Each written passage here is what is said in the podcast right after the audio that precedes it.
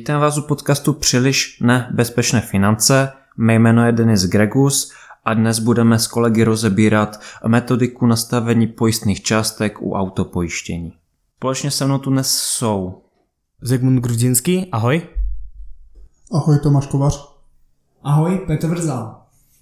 V minulém díle jsme spolu s kolegy rozebírali nastavení pojistných částek u naživotního pojištění, jako je například stavba, domácnost a taky odpovědnostní pojistky a dnes se právě podíváme na to autopojištění.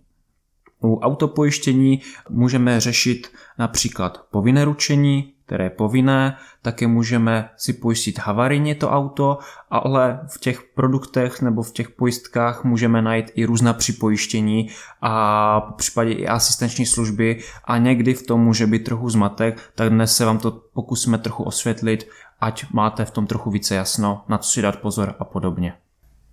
Začneme teda tím povinným ručením a mne by zajímalo, co, na co u toho povinného ručení by si člověk měl dát pozor. Tak já možná začnu. Tady s tím povinným ručením je to jednodušší v tom, že opravdu je povinné, takže nemůže se stát, že by auto vyjelo na silnici a nebylo by pojištěno, respektive může se to stát, ale je eh, Česká kancelář pojistitelů toto pokutuje. Takže eh, Tady v tom je důležité, že máme, eh, že pojišťovny nám určují určité limity od eh, těch nejnižších po nejvyšší částky a spíše je důležité si říct, co se třeba na té silnici může stát, respektive povinné ručení je k tomu, že když my způsobíme tu nehodu, tak aby tomu poškozenému bylo plněno, to znamená, co se může na té silnici stát, ujma na majetku nebo na zdraví a do jakých výší to může až sahat. To znamená, je to myšleno hlavně tím, že i když autem jezdíme pouze do obchodu a zpátky, tak to neznamená, že nemůžeme způsobit něco jak vážného, co jde do vysokých částek. Takže opravdu dbat i tady v tomto případě na tom, že nejde jenom po ceně a nastavovat to nejnižší, co jde. Přesně jak řekl Ziggy, tak tady bych ho jenom doplnil v tom, že eh, minimální základní eh, limit, který nastavuje zákon, je 35 milionů na 35 milionů, což ve své podstatě znamená to, že eh, se to vztahuje na škodu na majetku do výše těch 35 milionů a potom škodu na zdraví na jednom účastníkovi té dopravní nehody taky do té stejné výše. Už tady vlastně kolega Zikmund e, zmiňoval, že je potřeba si ujasnit, co s tím vozidlem zamýšlíme nebo kam s ním jezdíme, ale to autopojištění nebo těch, těch 35 milionů korun e, nemusí prostě být dostačující. No. Tak já s tím také souhlasím, že ten limit 35 milionů je opravdu za mě nedostačující. Už několikrát jsem se dočetl v posledních letech o škodách, které byly vyšší jak 100 milionů, takže opravdu dbát na to, nemít tu pojistku tak nízkou. Ještě doplním tady Peťu, ten cenový rozdíl mezi limity vyššími a tím základním je fakt minimální, že se bavíme e, v řadech 100 korun a... Někdy je, je to opravdu 100 korun?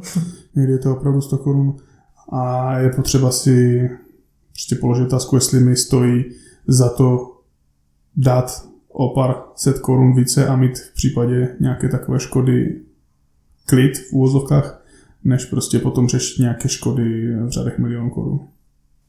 Mm-hmm. Děkuji za takové zhrnutí právě, jak nastavit ty pojistné částky ohledně toho povinného ručení.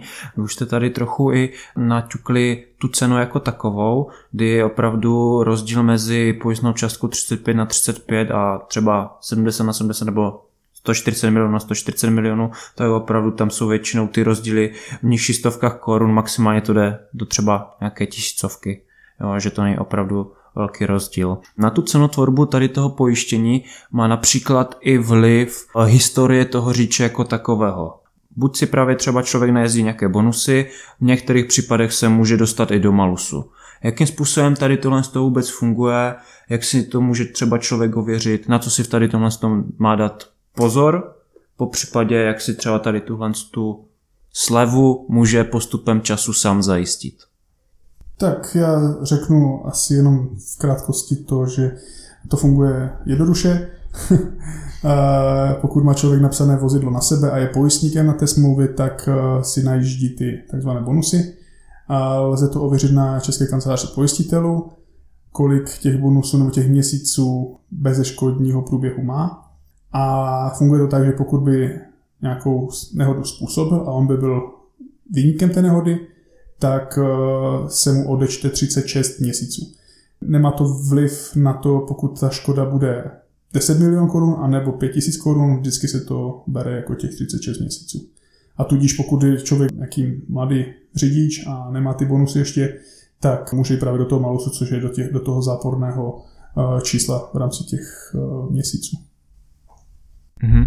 Právě na základě těch měsíců pak potom ty pojišťovny se na to dívají a mají, každá ta pojišťovna má trochu jinou cenotvorbu, jak na ty bonusy nahlíží a na základě toho potom i utváří pro toho člověka, pro toho řidiče tu cenu, ať už toho povinného ručení nebo toho havarijního pojištění.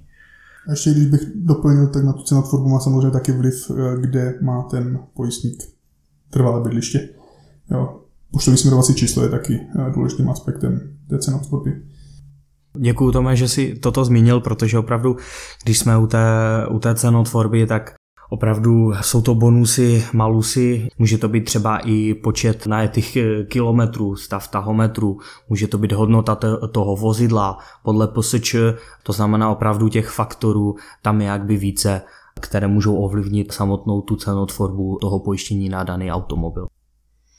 Momentálně jsme probrali právě to povinné ručení, v návaznosti i na nějaké bonusy či malusy a momentálně se podíváme na havarní pojištění, které taky má možnost si právě k tomu povinnému ručení připojistit. To havarního pojištění je nějakým způsobem důležité nastavení pojistné částky a jsou tam určité specifika. Co byste mi k tomu více řekli?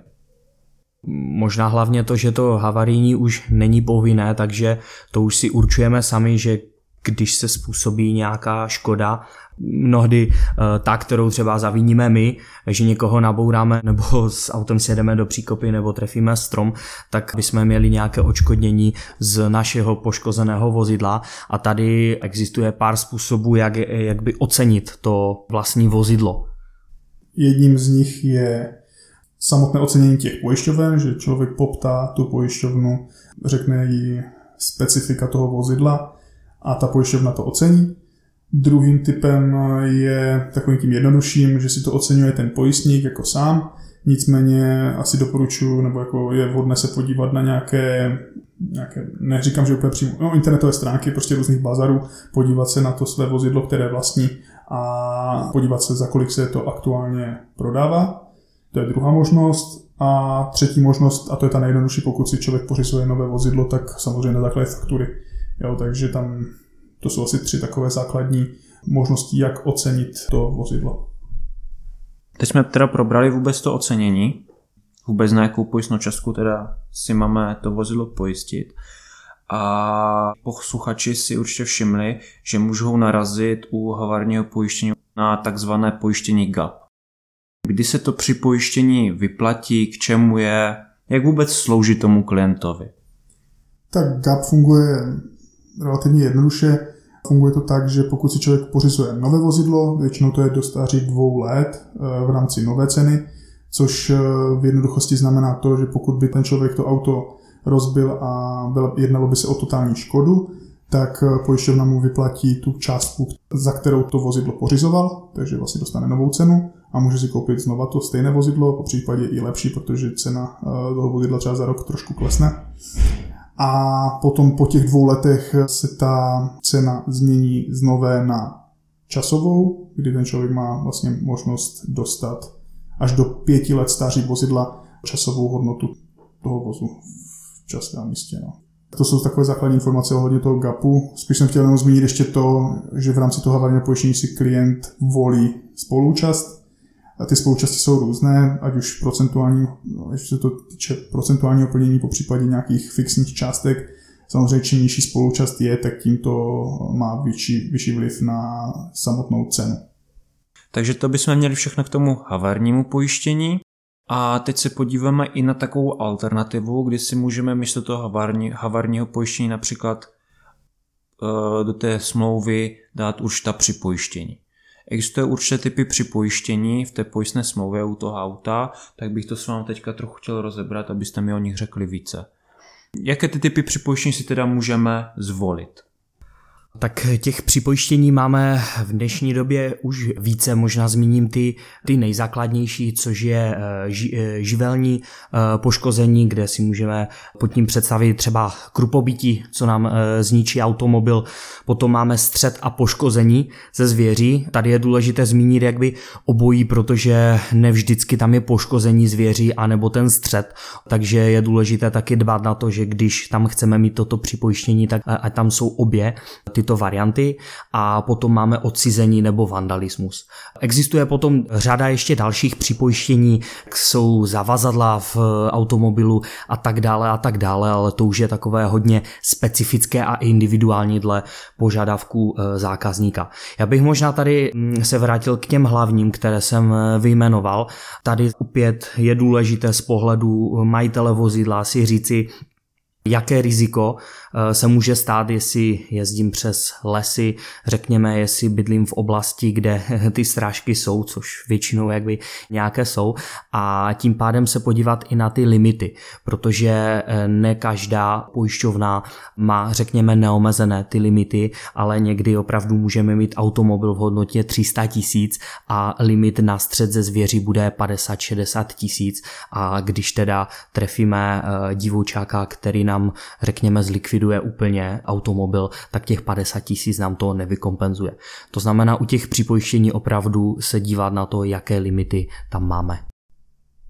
Já bych ještě doplnil ty základní připojištění a Ziggy asi zapomněl na to nejhlavnější a to jsou to je pojištění Scale, nebo to možná uh, určitě, určitě to zná, ale... Děkuju, jo, jo.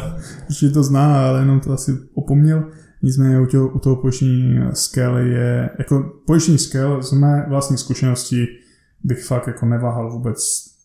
Prostě to, já už to mám tolik zkušeností se skry, že prostě už to nechci nikdy řešit a sklo samozřejmě záleží, jaký, jaký mám typ vozidla, jestli mám někoho známého, který mi to udělá za uh, pivo a párek, ale jako pokud to člověk dá do nějakého autorizovaného servisu, tak obyčejné sklo nevyhřívané pro Škodovku prostě se blíží k 10 tisícům korun, jo, takže prostě bez toho už bych to fakt jako ani na vlastním vozidle nechtěl mít.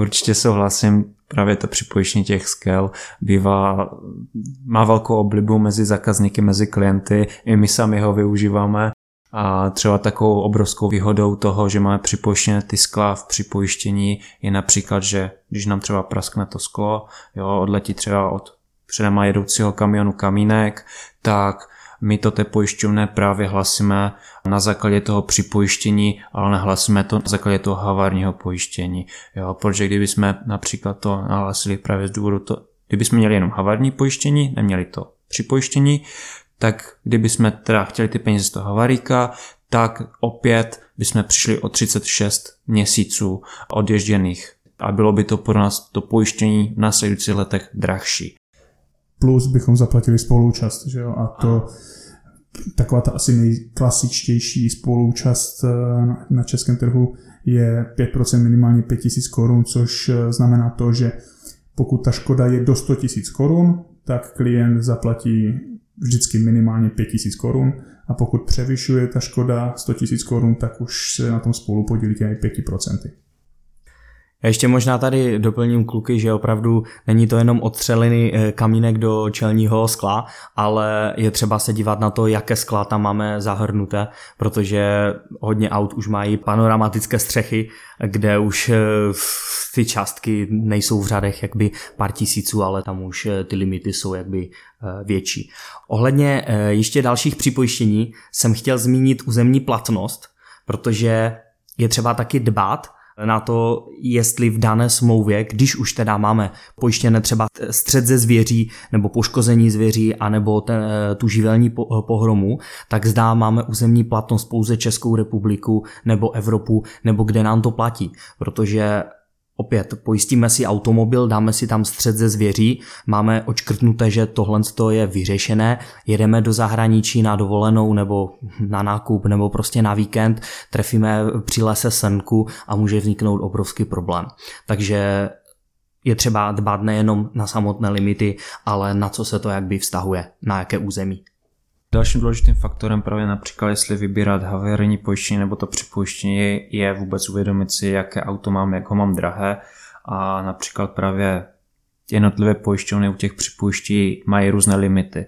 Jo, například střece zvěři, tak je limit 150 tisíc korun. Takže v případě, kdy mám třeba nějaké starší auto, které není tak drahé, tak třeba to připojištění pro mě může být skvělou volbou, protože vím, když se střelím srnu nebo divočaka, tak ta škoda nebude tak velká, jako například, když budu mít novější auto, které bude stát milion, milion a více, tam už opravdu třeba dává smysl mít to havarní pojištění a mít to více pokryté, aby se dostal ty peníze na tu opravu. Dobře, dejme si takový příklad. Jsem mladý kluk, mladý člověk, pořizuji si své první auto, nemám nic odježděného a pravděpodobně to pojištění pro mě bude drahé. Co můžu v takovém případě udělat, abych to měl třeba levnější? Tady v tomto případě máme více variant.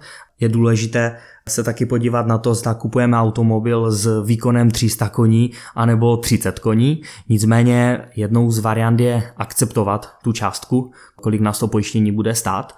A další z možností je to, že se domluvíme s naším rodinným příslušníkem, třeba s rodičem, že on bude pojistník, takže za ním půjdou jakby eh, ty bonusy, ale i to, co se stane a my budeme provozovateli. Eh, tady v tom je jakby výhodou, že některé pojišťovny akceptují, že když nějakou dobu budeme těmi provozovateli, tak i nám naskakují ty bonusy, takže když budeme mít eh, pár let ten bezeškodní průběh, tak potom si můžeme to pojištění přepsat na sebe, protože už budeme sbírat ten bezeškodný průběh.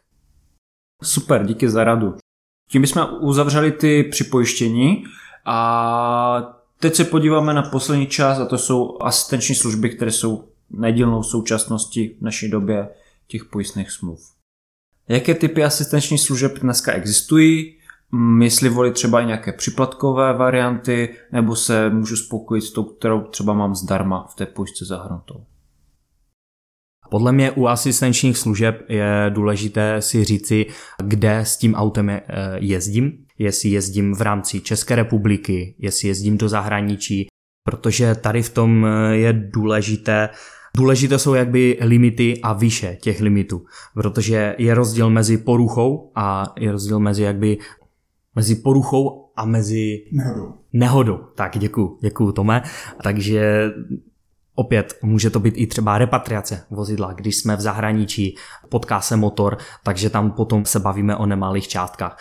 Takže opět, eh, když ty asistenční služby už si nastavujeme nebo máme v tom pojištění, tak podívat se na ty limity a co nám tam spadá, ať se nestane, že se nám eh, potká motor nebo zůstaneme eh, někde na dálnici trčet, zavoláme si odtahovou službu a zjistíme, že nás ten proces bude stát 20 tisíc.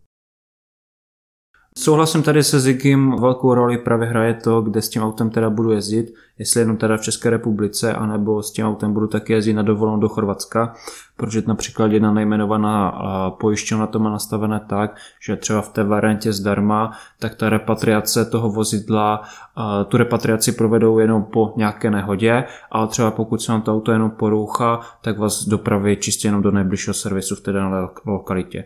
Zatímco když si přikoupíte tu placenou verzi těch asistenčních služeb, tak vás třeba otáhnou až úplně do České republiky. Tím bych to nějakým způsobem tady završil. Celkově jsme probrali teda kompletně povinné ručení, havarní pojištění, určité připojištění, které můžeme v té smlouvě mít a taky ty asistenční služby. Tak to by pro dnešní epizodu bylo všechno. Děkuji vám za poslech a pokud nás chcete dále sledovat, koukněte na náš LinkedIn nebo Instagram, kde jsme jako čtyři poradci.